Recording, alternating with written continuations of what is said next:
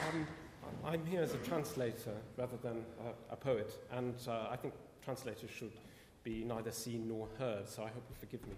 Uh, but um, if, if, you look at the first issue of Archipelago, you'll see there's a 72 line poem by Osip Mandelstam, and uh, you'll be relieved to hear I'm not going to read you all 72 lines. Uh, but um, Mandelstam, I'm grateful to Andrew for commissioning the translation, which takes us to the outer orbit of the archipelago.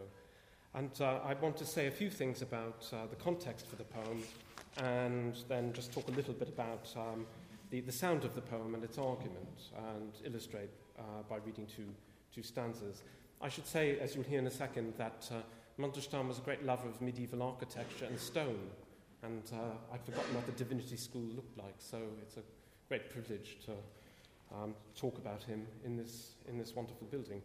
Um, the Ode on the Slate is one of his most difficult poems, one of his most famously Hermetic poems. Um, and it really inaugurates uh, a great change in his poetics. Uh, until the early 1920s, uh, stone was Mandelstam's metaphor for the durability and beauty of poetry. Uh, in the poems of his first collection, which was entitled Stone, Kamin, uh, he is a poet of the daylight. He sees harmony of a neoclassical kind between nature and culture. And the early poems, in their linguistic brilliance, rival the contrapuntal order of Bach. There's a wonderful poem about Bach. They soar visually with the Gothic arch and buttresses of Notre Dame. Again, there's a poem entitled Notre Dame. They transpose the cathedrals of the Kremlin onto the churches of Florence, and perhaps more optimistically than T.S. Eliot by comparison, they recover from the debris of the past the stuff of a new art. Mandelstam's poet figure is a down to earth, very superior craftsman and nothing like a magus. Uh, the poet has the will to make art happen, and he speaks from the center of his culture and for the intersection of East and West. But in the changed universe of 1922, his material is slate rather than stone. The Ode on the Slate is about slate and not stone of a crafted kind. His landscape is an elemental rock face rather than European church architecture and the Ode on the Slate is a poem of the night and near prehistoric darkness. Mandelstam wrote his slate poem in 1922. At the time, he was not yet officially ostracized or unofficially hounded by the institutions of proletariat culture. His first arrest came 12 years later in 1934. But he already understood how profoundly hostile Soviet Russia was to his values and to the freedom of poetry. He even branded himself an honest traitor in a poem of 1920 3. And the cultural mainland of the Judeo Christian civilization, uh, about which he wrote so much, was receding. And the Ode on a Slate is his vision of the archipelago of cultural survival. Mandelstam's archipelago, not yet the all too real Gulag archipelago, that would be his final destination in 1938. Uh, th- this archipelago is the primitive landscape described in the Ode on a Slate where the poet hides. And in this barren terrain, where the fruit of the classical world is reduced to the image of a single vine, poetic technology is only a flint, a piece of flint, with which he scratches words on the slate, words that he then erases out of fear. So the poem is a, a self erasing poem in, in a way. Uh, now, the title in Russian, Griffelnaya Oda, like the translation of the title in English, is ambiguous. Um, you know, the poem is an ode on a slate in that it is written on a slate. In fact, it is, seems to be written on a whole mountain of slate. But at the same time, the titles can mean in Russian uh, an ode in praise of slate. Uh, so, is this a poem in praise of slate, as the title suggests? Well, a song of praise is audible in the sound texture, which pulls away from the enigmatic and verbally dense images. Uh, attuned to the same dialogue of the stars, the poem begins with uh, the I suppose, the poet walking out and looking at the stars and thinking about the way in which they seem to talk to one another. And the poem begins with a quotation from Lermontov, who also wrote a famous poem about a solitary poet contemplating the, the skies. And Mandelstam opens by hailing the mighty conjunction of that old song. Uh, poetry, which is what he means by the old song, is of the same elemental quality as the song of the stars. This is the creative energy of nature, what for the German Romantics was the sublime voice of the universal whole. With his flint, and his voice is no more powerful than the drip of water on a rock, he can, from that old song, build a structure even in a barren world. And Mandelstam does create seemingly solid matter out of sound. From the very opening, flint, as a type of matter, is given its own musical substance in the poem. The Russian word Kremien, which means flint, is encrusted with alliteration on je, je, and weighted with the heavy assonance of long vowels.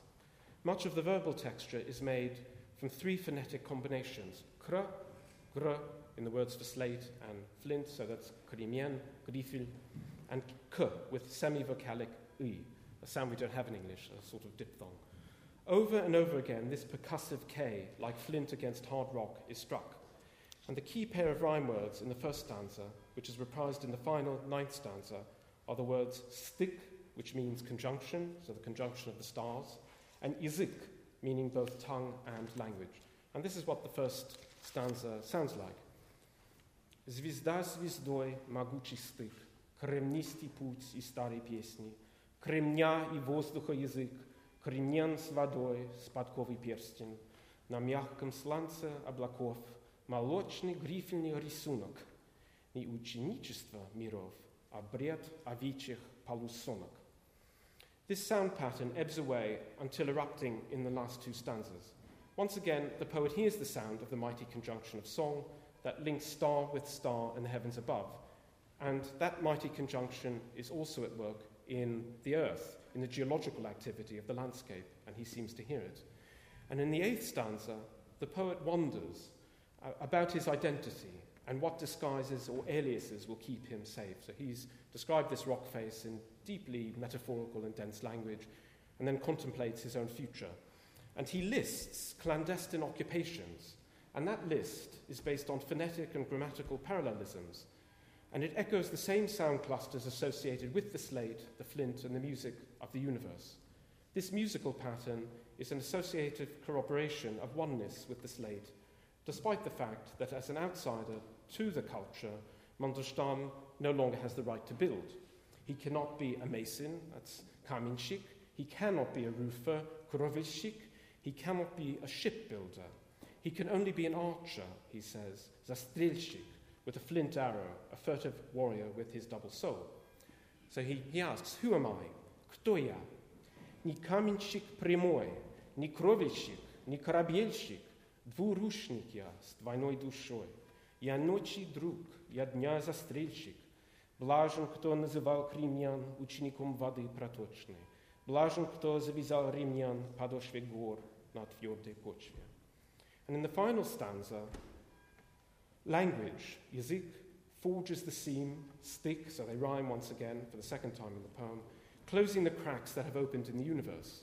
Language leads to the roundness of the ring and horseshoe, symbols in the last stanza of continuity and creativity in the final line, as the poet seems ready to found civilization all over again.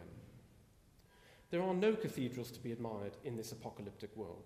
Civilization is no more than the obliquely observed huts of shepherds perched in the rock face. Yet, for all its foreboding and fear, this poem amazingly prolongs the architectural impulse that inspired the younger Mandelstam's lyrics about Notre Dame, about Hagia Sophia, and other great buildings.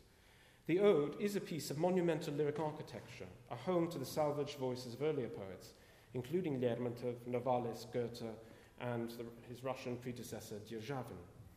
The particular musical line that I'm picking out for you, instead of 72 lines, we've had 16, this particular line is important because the poet has only the phonetic architecture at his disposal.